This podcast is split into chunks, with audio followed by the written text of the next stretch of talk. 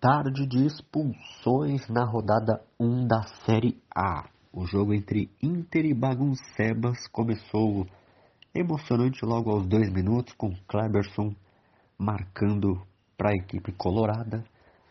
Aos 18 minutos, expulsões por desentendimento.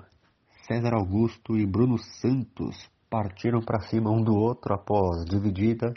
Os dois foram para o chuveiro mais cedo. O primeiro tempo acabou com 1 a 0 Inter e na segunda etapa veio a virada da equipe do Baguncebas. Vampeta, sim, ele tem o mesmo apelido daquele jogador histórico, pentacampeão do mundo, ex-Corinthians, atual comentarista do grupo Jovem Pan.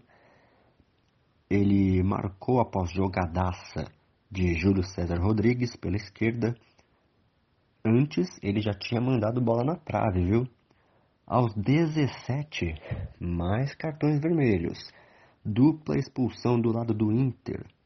Número 10, Bruno, por acúmulo de cartão. E o goleiro Tauan tomou as dores do seu companheiro e também foi expulso por excesso de reclamação.